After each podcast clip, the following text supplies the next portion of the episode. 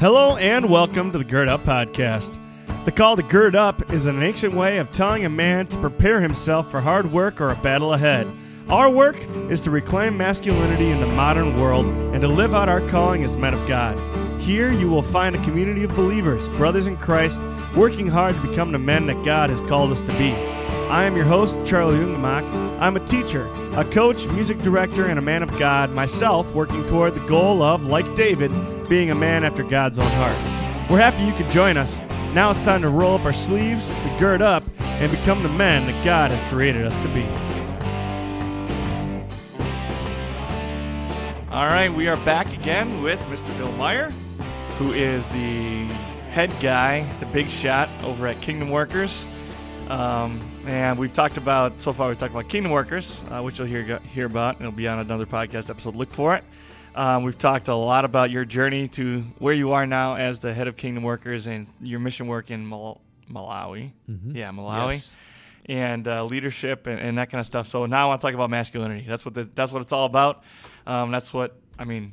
We're men, so uh, we're men serving in uh, roles in, in the church and in His kingdom. Uh, so it's very important that we are strong Christian men. So let's talk about that a little bit. Um, when I think of masculinity, um, one of the first people that pops into my head is my grandfather, um, and he is contemporaries with your father. That's right. Um, and they've known each other for a long time. There's a lot of green tractors on your dad's farm, at least as far as I remember. yes, there are. Um, Yeah. And uh, uh, just like they're very similar men. So I, um, let's just talk about your dad a little bit, if, if that's cool. You want to introduce your dad? well, I'll, I'll uh, yeah, my dad's name is Wilfred, Wilfred Meyer, and uh, he's a farmer, farmer through and through. He spent some time in the army, and all he ever wanted to do was farm, and he got his chance, and uh, he's retired from farming now. He's going to turn 78 this year. Is it a family farm? Uh, no, the, this farm was acquired when uh, my dad was probably. Oh wait, I could probably do the math here. He was 36 when we got on this farm, but Okay. he he had been farming with his dad uh, before that, uh, while he was working at a, at IH Huff, a factory manufacturing down in Libertyville. Uh, but but I, I you know I I could tell uh, a story right away about your dad and my dad. Yeah. Uh, that uh, so this goes back to 1974, 1975, and uh, our, our our families were members of the same uh, church. Yeah. Just this is my grandfather. Yes, your grandpa. That's right. Yeah. your grandpa. Sorry. Yeah. No, I just we, I've talked about my dad quite a bit, so I didn't want to yeah. confuse anyone. My dad, Charlie's grandpa. yeah.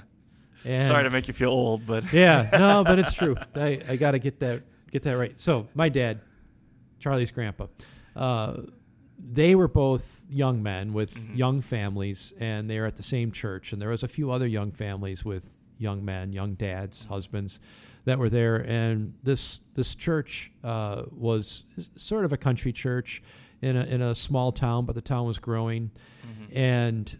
Uh, uh, your grandpa, my dad, and, and some of these other families were strong believers in Christian education, Mhm. real strong believers in Christian education, and and were uh, you know between these families there was quite a few kids, and and they were trying to convince the church to start a Christian day school, and it, you know it didn't happen, uh, and ultimately they, they tried for a couple of years in a row, and some of the the the older guys in the congregation just felt like you know what we pay we pay taxes you know we, we pay a lot of property taxes and that goes to this this big beautiful public school across the street from the church.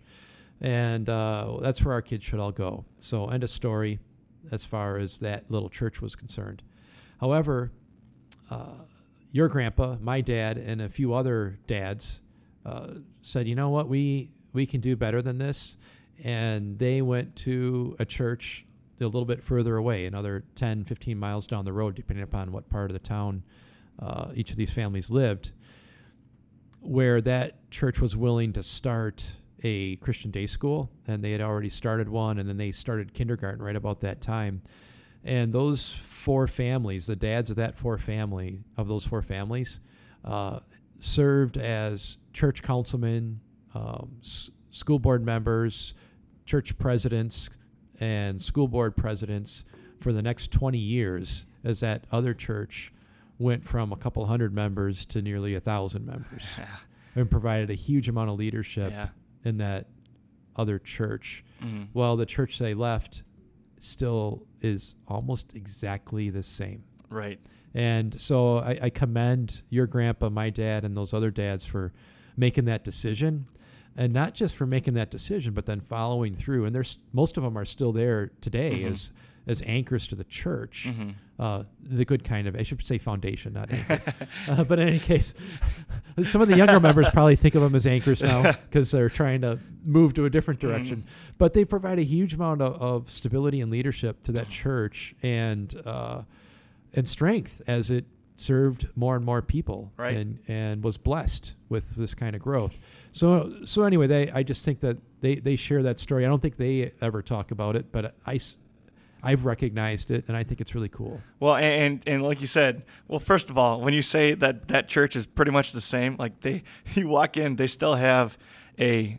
I mean, I think it's really cool, but they literally on the wall still have um, a list of service members from World War II hanging on the wall. Yeah. Yeah, like it's, it's that kind of old country church. Um, whereas the new one, like they've got a beautiful new building, um, and this like the school building that they built, many of them with their own hands, Yeah. still exists and still is a school building that they use. Um, and but so that reminded me of a of a meeting I was told about. Obviously, I wasn't there. I'm not a member there anymore. But I was told about a meeting that they were having and talking about building a new school uh, on that property. And, and the statement was made. And you look at the last three generations of this church. Like one generation started the church and built the old building. The next generation, their project, they got together and said, "We need a school," and they made a school, and they made it happen. The next generation came, and their pet project was this church building, and just the idea of building upon generations, and all that started, all that momentum started, like you said, with those stronger older men. Well, at the time they weren't older men, but they are now. Yeah. Those strong-willed, Yeah. strong-minded, dedicated men who walked in and said, "This is going to make a difference for generations to come," and they were right, and they're still reaping the benefits. And uh, Yeah. yeah, it's awesome. No, and you're right. They they got involved pers- when you just said using their old hands, their own hands. Uh, I also remember when they they bought a used pipe organ, and uh, your grandpa and my dad were two of the people who personally Yeah. uh, re- refurbished the the all of the pipes. Yep. Um, and it was I mean it was a huge amount. It was probably know, twenty or thirty people involved. Mhm. Going in after work at the end of the day for two or three hours in the evening, working on these pipes, re- replacing all the all the little electric switches and everything. It was, yeah, there's a lot of lot of ownership and a lot of leadership went into that. Yeah, ownership is, is definitely the right word for it. Just saying, like, this is a need, and I'm going to fill that. And we talked about that a little bit when we were talking about leadership earlier, too. It's like seeing the need and making sure that you are equipping yourself to address it. It's like these guys aren't organ kind of like they, they, are, they hardly know when the organ's playing sometimes. They got a little bit of training. yep, just a little bit of training and a whole lot of love and a whole lot of work. Yeah, and like I we both went to that school, um, and then Shoreland later on. Like that was I mean that was more my other grandfather was on that founding board, yeah, and uh, like I say we both have been blessed through that education. And you think about just the, inc- the just the thousands and thousands, if not even more than that, of people that have been influenced by couple you know decisions and just being stubborn enough, even frankly sometimes to say nope, this is the way it's going to be done, or this is what we need to do, and, and following through and doing it. yeah. Yeah, awesome. So to to lead in a little bit further with that, um, where do you think that comes from?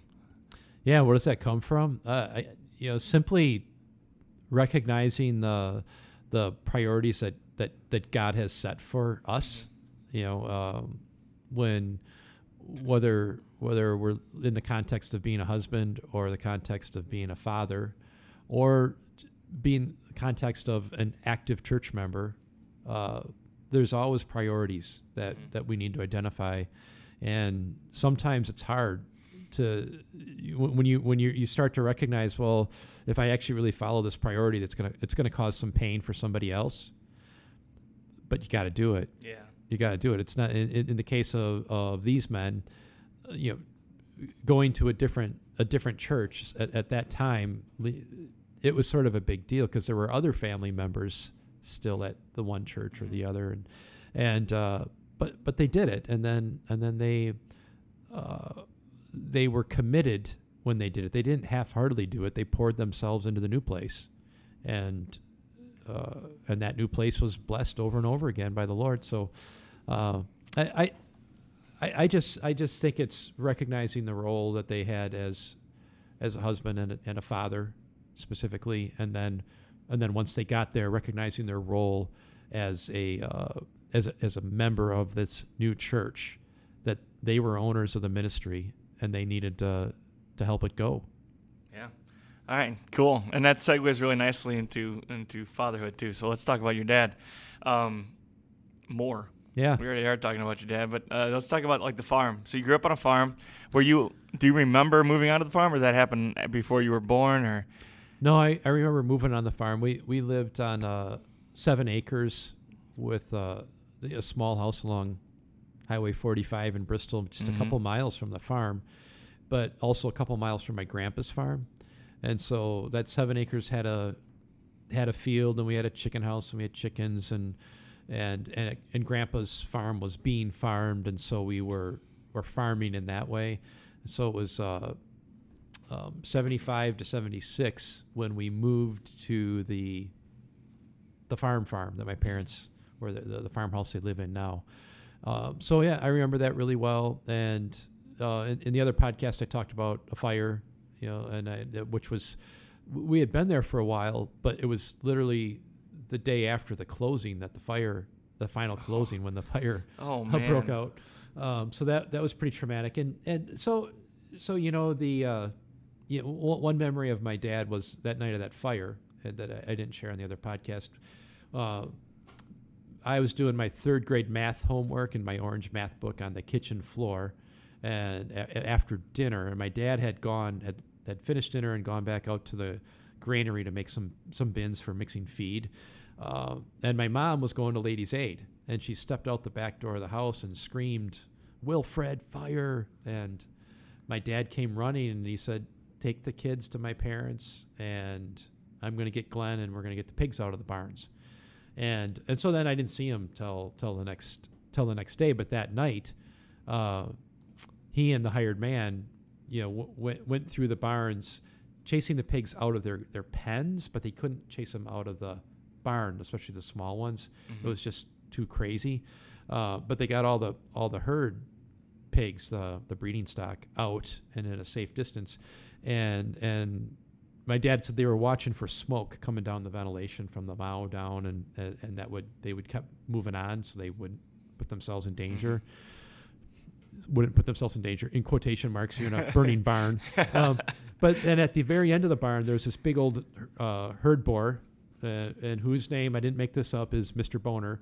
He he was uh, he he would not he would not get. There was a, a little bit of a cement ledge, and my dad was at that ledge and was trying to move the the pig, and the pig got mad at him, and turned around and swung and just sent my dad flying.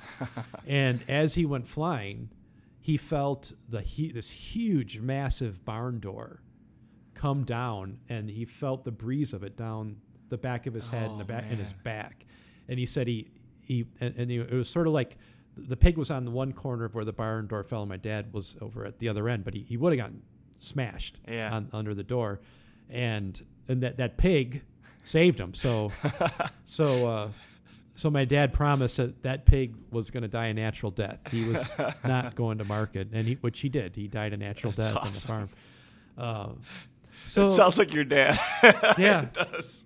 yeah, but you know, and I and I remember the next day, uh, Pastor Gruen being out at the farm Mhm. and um, just standing on the grass with my dad and a few of the other men that were around, and they they just had a, you know, a devotion, a devotional reading and a prayer, that you know no no human lives were lost, and uh, and and for that we were grateful and and grateful also for our faith, and even in that moment, um, ultimately we're grateful for all that Jesus has done, His grace and His love, and so I, re- I remember that really well too. You know that that that there was, um, you know, we had a good church family, and uh, and a dad that was happy to, you know, pause from that to you know praise God.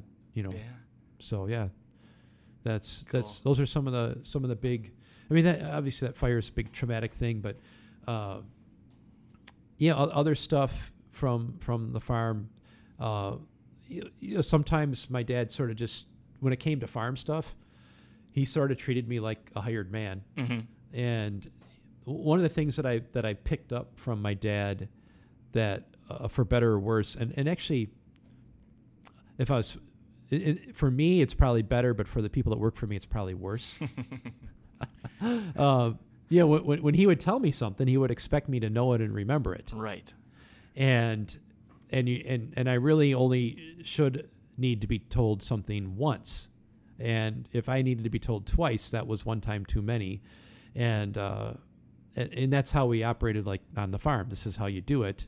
And you, you know, if you go visit a different farm, there's a rule that you don't go walk out in the in the barn. You go straight down to the basement where the uh, laundry is, and you take off your clothes and you leave it there. You don't leave it out because there's diseases that pigs are very susceptible to disease.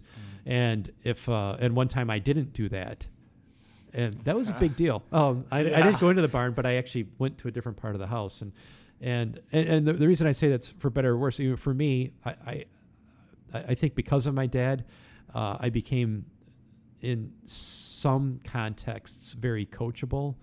Uh, when I played basketball, I mean, I know my, my coaches told me that I was very coachable. They could tell me to do something once, Mhm. and I would, I would figure, I would do it. I would, Mhm. I would figure it out. And in other cases, in the Navy, for example, I was, I was pretty solid because they only had to tell me something once, and that's the way I would do it. Right. Um, the reason it's bad is uh, sometimes in my own family and then also here at Kingdom Workers, I feel like if I tell, if I say something once, I shouldn't ever have to say it ever again because that's the way I was Right. raised. And most of us don't work that way. And, and through experience and listening to my coworkers, uh, but also some reading, I've learned that repetition is actually really, really good. that a, a person in any of us that are working with other people, the most important things we should repeat them all the time, over and over and over again. Mhm. And now, the other application of that is look at Scripture and what is, what what did Moses share with the Israelites uh, when he gave them God's instructions, and what, what did God want everyone to do? He wanted them to write them on their doorposts and and put them on their their foreheads or their wrists or every you know put these up everywhere so that you see them and remember them all the time. The Lord demanded repetition Mhm. because we're humans and we forget stuff Yeah. you know so uh so anyway i uh you got you got the way god does stuff and then you got the way my dad does stuff and it's a little bit different but they both get stuff done Right, absolutely. well, even to continue with that, when you think about like the way the law is written in the Old Testament, If you ever read uh, Leviticus and Numbers, and it's Yes, like it's, it's sometimes word for word repeated. So like, if this happens, do this, this, and this, yep and then if this happens, do this little thing different, and then do this, this, and uh, you just re- so repetitive. yep Um, but you know exactly exactly why. You know, Yeah. he wants to hammer something home. This Yep. is how you do it. yep Cool. Yep.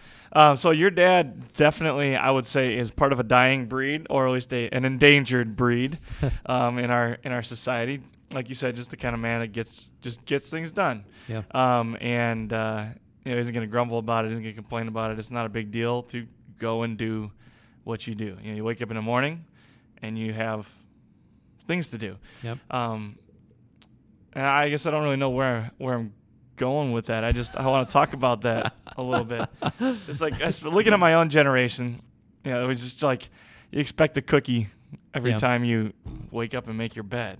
You Yeah. know, and, and yeah it wasn't always that way. Yeah, well, I'd say you know some of the again the the farm applications, and some people would say, well, this is farm, and some people would say, no, this is uh, masculinity or or Or blue whatever, collar manhood too, or blue hear, collar. Yeah. But um, my dad could fix anything. He had to. Uh, he had a he had a little farm workshop with a nice vise and a outstanding anvil and a welder and a torch and just a, a ton of hand tools. And yeah, you, you just fix stuff. Something breaks, you, you're and that that was that, that was the other thing that uh, uh, my dad that I learned and saw in my dad or from my dad, and this actually took him a while to learn because I mean he took he told me uh, it became easier as he got older to know that he was not in control of the weather, Mm. and he was not in control of when something chose to broke to break. I mean, when something when something got broke, when something when something chose to break, it just it was broken. Well, and that's a big deal in you're farming too. And when you're You just- farming, yeah, you you you, you want to get your, your, your corn in, in in early May and your beans in right away, and sometimes you want to get stuff in in April, and you're waiting for the weather to break so you get some dry days, and you run out there, and then you know hydraulic hose on the tractor blows out, or um, you know one time actually the little axle on on our field cultivator broke while I was running it, and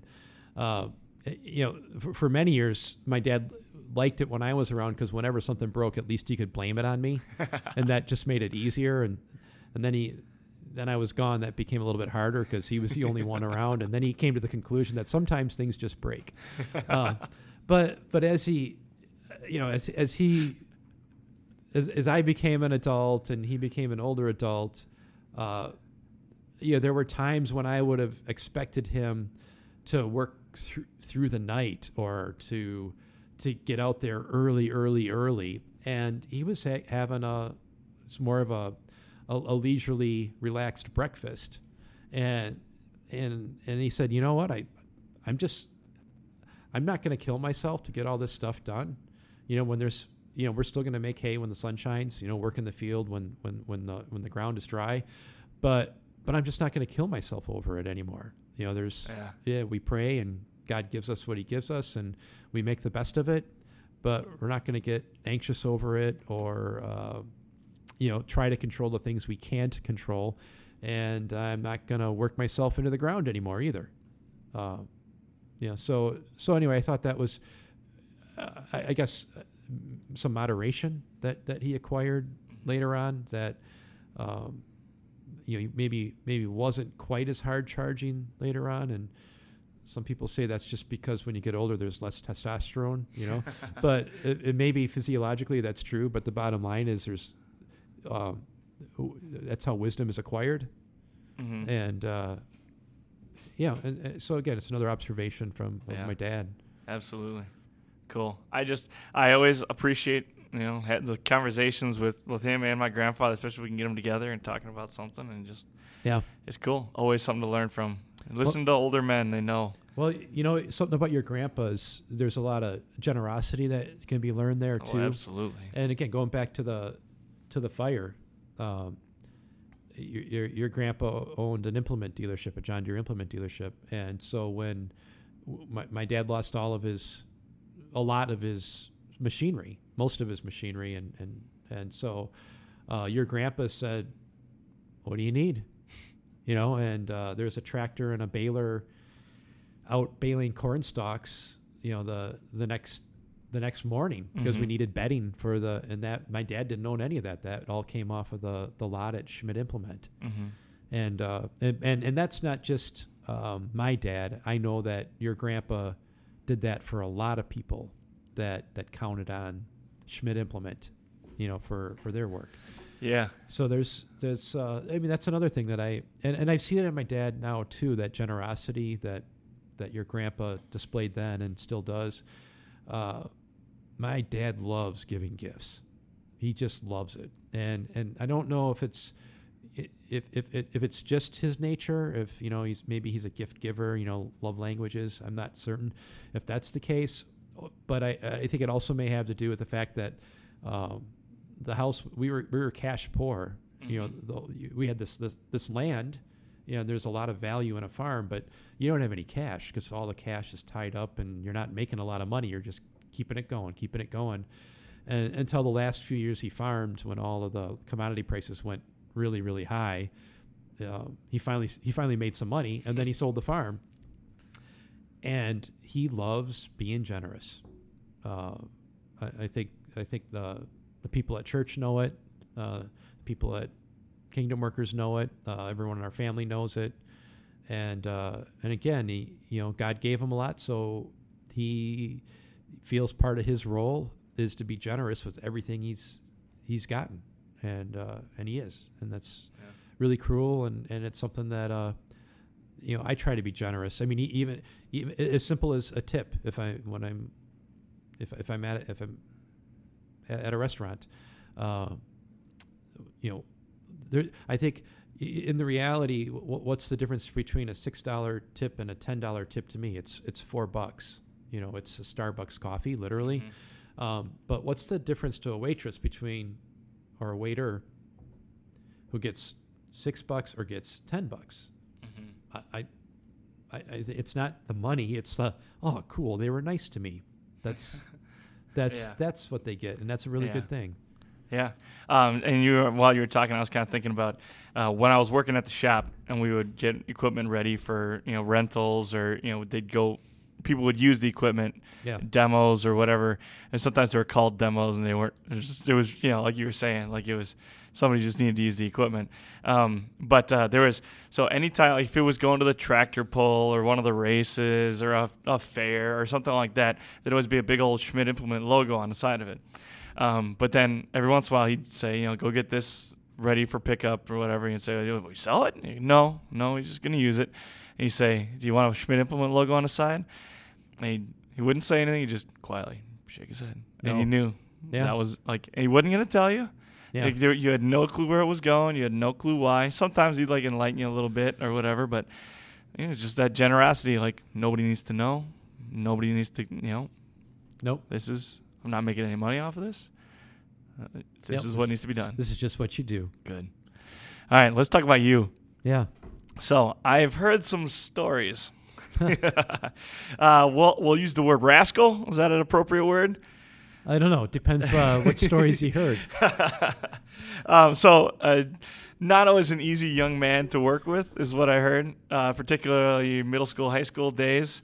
Would you agree with that? Yeah, I, I, I was not. Yeah, I was not a very good student, and uh, occasionally did stuff even out of class that that not many people were proud of.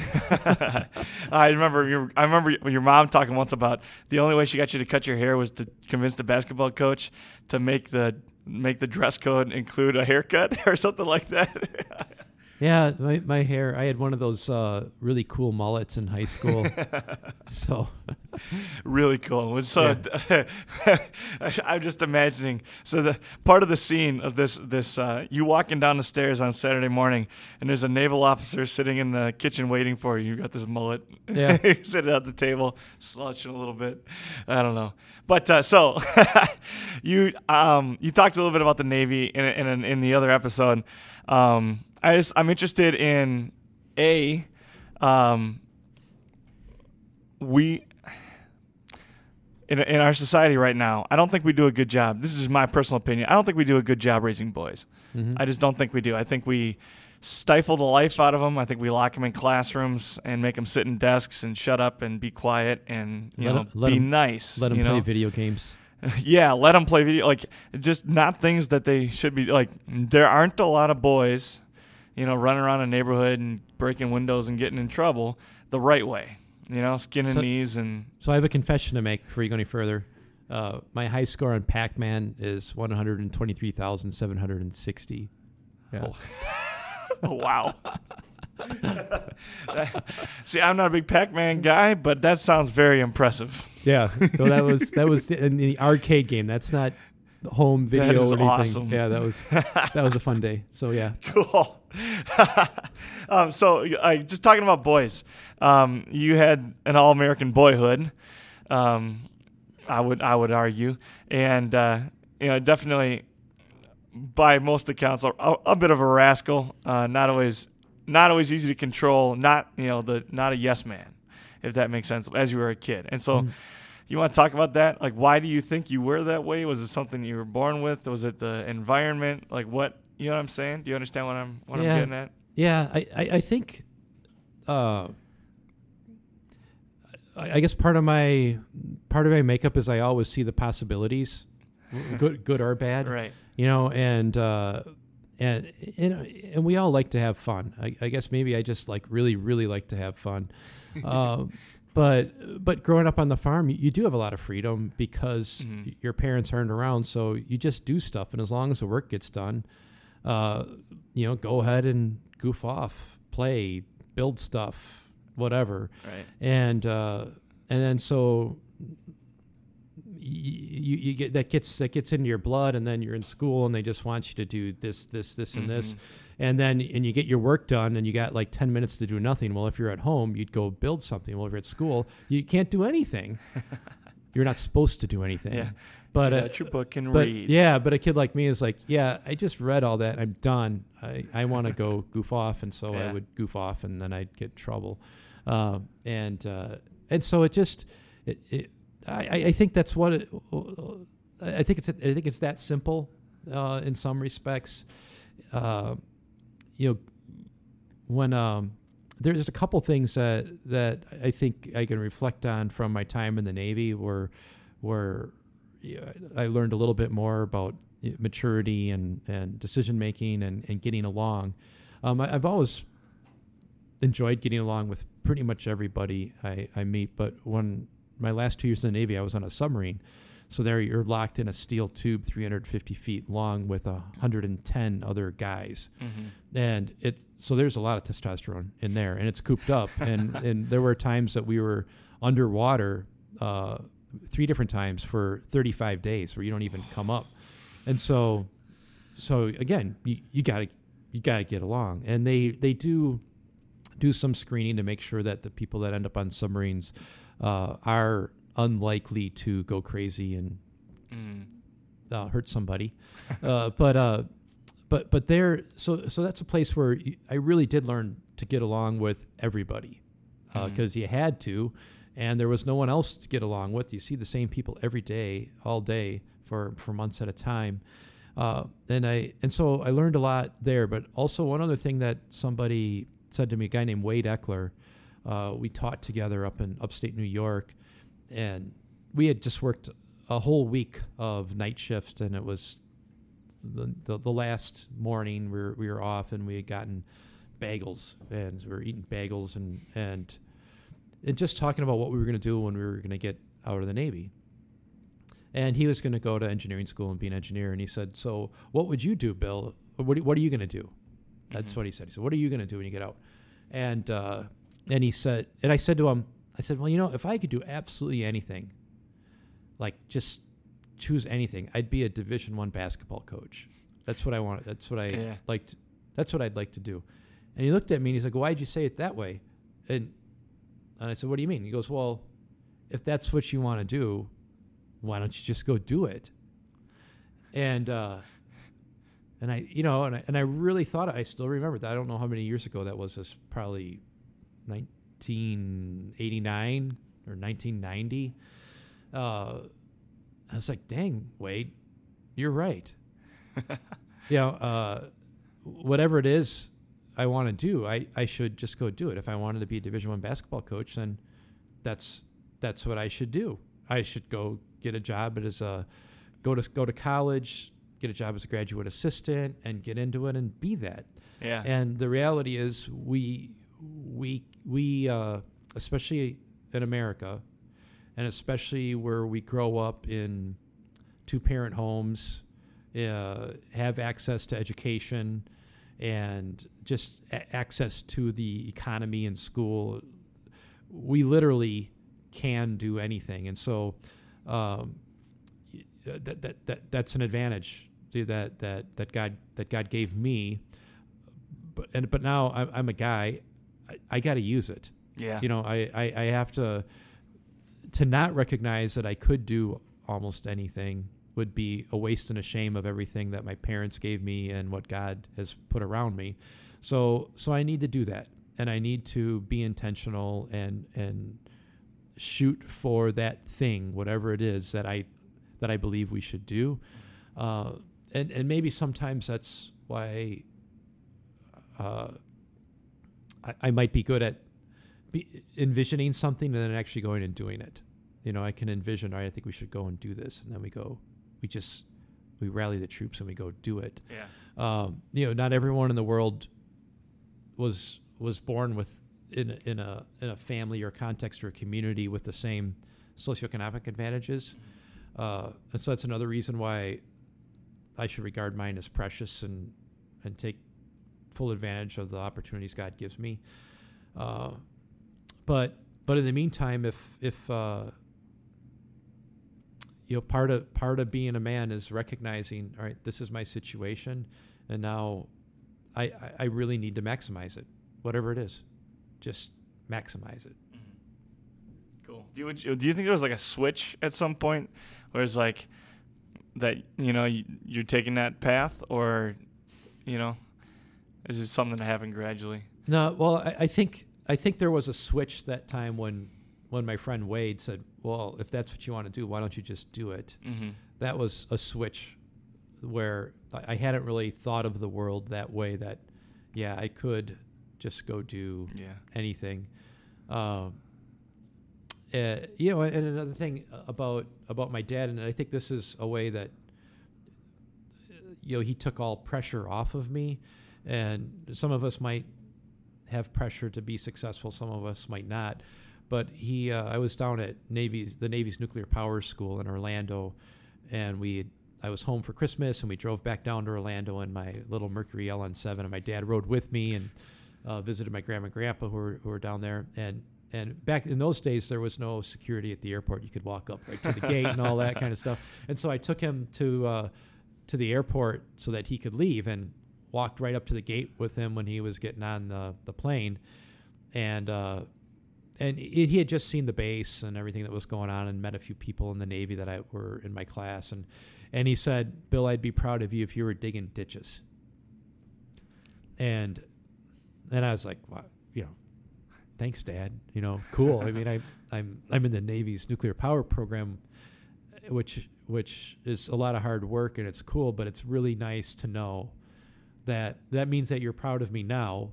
But you're not proud of me just because it's the Navy nuclear power program. You're Mhm. proud of me because I'm your son, and I'm and I'm doing something that is productive in some way. And that's all he wanted. He just wanted me to be productive Mhm. and to, to go do to go do something productive.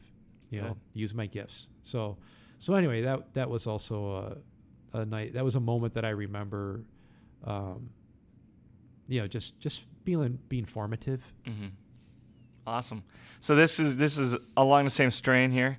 Um, probably a pretty similar answer, but if you could go back and talk to your 18 year old self, spend five minutes with him, talk to him, what would you say? Yeah, I don't know if you're going to have to edit this out, Charlie, but I know what I would say. Uh, and it's it's one of those things that it, it was. This is actually uh, sort of an easy question for me. I would say to my 18 year old self, I'd, I'd look him in the eye and, I, and I'd say, "Look, I, I'm you, and uh, God's blessed me, us, you, in, in just incredible ways with incredible opportunities. Um, but there's all these kinds of risks out there. Um, but but the one that I want you, 18 year old Bill, to remember and to always avoid is no matter what's in front of you, absolutely positively wait until you are married before you ever have sex. And you know, God says, you know, if, if your eye causes you to sin, pluck it out. Your hand causes you to sin, cut it off. Well, well, that that's a real thing. But if if that means uh, if you drink four drinks, you're more likely to do something stupid if there's women around, then don't drink four drinks if there's women around. If there's a group of friends that you know hang out with a group of girls that that would put you at risk for that, then just don't do it. And when you you know, no matter who you meet and when you date or how you date, just don't put yourself in that situation because the um, the risk and the harm that can be caused to so many people by messing that up, it isn't worth it. It's not worth it. Just wait. That's what I tell them. Simply stated, well said. It's a message that needs to be heard. Absolutely. All right, last question then. What is Christian manhood? What makes a Christian man? Uh, what is Christian manhood? I, I mean, one of my and there's all kinds of different images I, that that that could be used. Uh, I, I think one of the f- fun ones for me is is just the armor of God. No, you know when that the armor of God in Ephesians, that's not necessarily supposed to be gender specific. That's for for everybody. But but for me, uh, if you're if you're going to be a man of God or a woman of God, but right now we're talking about a man of God, a Christian man, Mhm. it starts with that. Um, n- don't just read your Bible, know your Bible, um, Yeah. and apply the Bible in your lives. Uh, there, there's so much great instruction and application in there, telling us how to care for our families, Mhm. uh, how to care for our spouse, um, how to do what God wants to, how to be the hands and feet of God. Mhm. Um, that you know, put on that armor and think of it as armor, uh, and you know that's that's a masculine picture for masculine men that ties them to uh, the ultimate source of strength. I mean, uh, we, we associate uh, strength with masculinity Mhm. what what stronger source is there in this world than God's word? So f- fill yourself up, and then but just do what it says. Do what it says. Uh, you know, the, a lot of people talk about um, you know build, building building the house on shifting sand or building it on rock, and they say you build your house on the rock, and that's Jesus or that's God's word is the rock, and and the sand is is is something else. It's not God's word. But read it a little bit more closely the house on sand is the guy that read God's word too, but he didn't use it. The difference between the sand and the rock is the is the doing of what God's word says. So having God's word doesn't put you on the rock. Doing what God's word says that puts you on the rock. So in every case, um, having a some people talk about priorities where well God is first and then your spouse and then your kids and then your vocation or your work or whatever. Mhm. I, I don't like to say that. I, I like to say uh, well God God encompasses all of it. So that that's just all of it. You don't it isn't that God is first. God is just all of it. And if Mhm. you're a Christian man, you got to recognize that that God is all of it. So so yeah, I'm going to put my my my spouse first in my in my human relationships, but God is the basis of that relationship. Next priority is my kids, but God is the basis for that relationship. And then I've Mhm. got my vocation, my friends, my congregation, all those kinds of things, but God is the basis for all of that. So, uh, you know, I, I yeah, I, I wish I. Um, I, I the, the only other thing that I would say is is guys do need to step up and be leaders. Um, and I'm not saying that uh, only guys should be leaders. Uh, I think there's leadership opportunities that are extremely important for everybody. Uh, but when a guy in his home stops bringing everybody to the table to to pray, Mhm. or allows their kids to do something a little bit off that yeah okay whatever. It's o- it'll be okay this time. Yeah.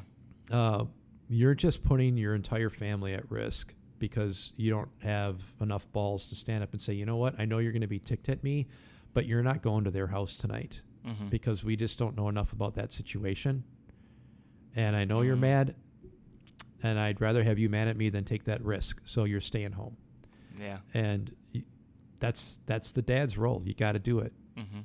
and uh, and if you're not, it's not about hurting yourself. It's about letting other people around you become hurt. Very nice.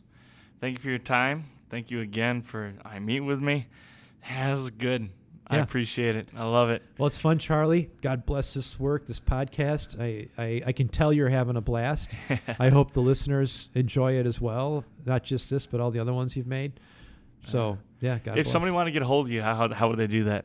Um, my email at Kingdom Workers is b m e i e r at kingdomworkers.com. Awesome.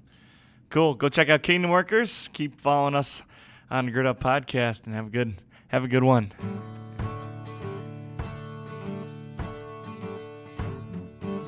Thanks for listening to the Gird Up Podcast. If you like what you're hearing, you can find more episodes like this on SoundCloud, Spotify, iTunes, the podcast app, and Pippa.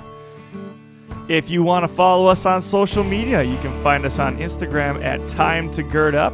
You can find us on Facebook at the Gird Up Podcast. Or if you want to email me, you can email me at Coach Ungemach, that's U N G E M A C H, at gmail.com. please leave a five star rating and review on this podcast on iTunes. The more four and five star ratings we receive, the more people we will reach on iTunes because iTunes will boost us more. Thank you to Seth Palmeyer for our podcast art. And thank you to you, the listener, because without you, this podcast would not be possible. So, with that, I encourage you to go out, man up, gird up, and become the men that God has created us to be. Have a good one.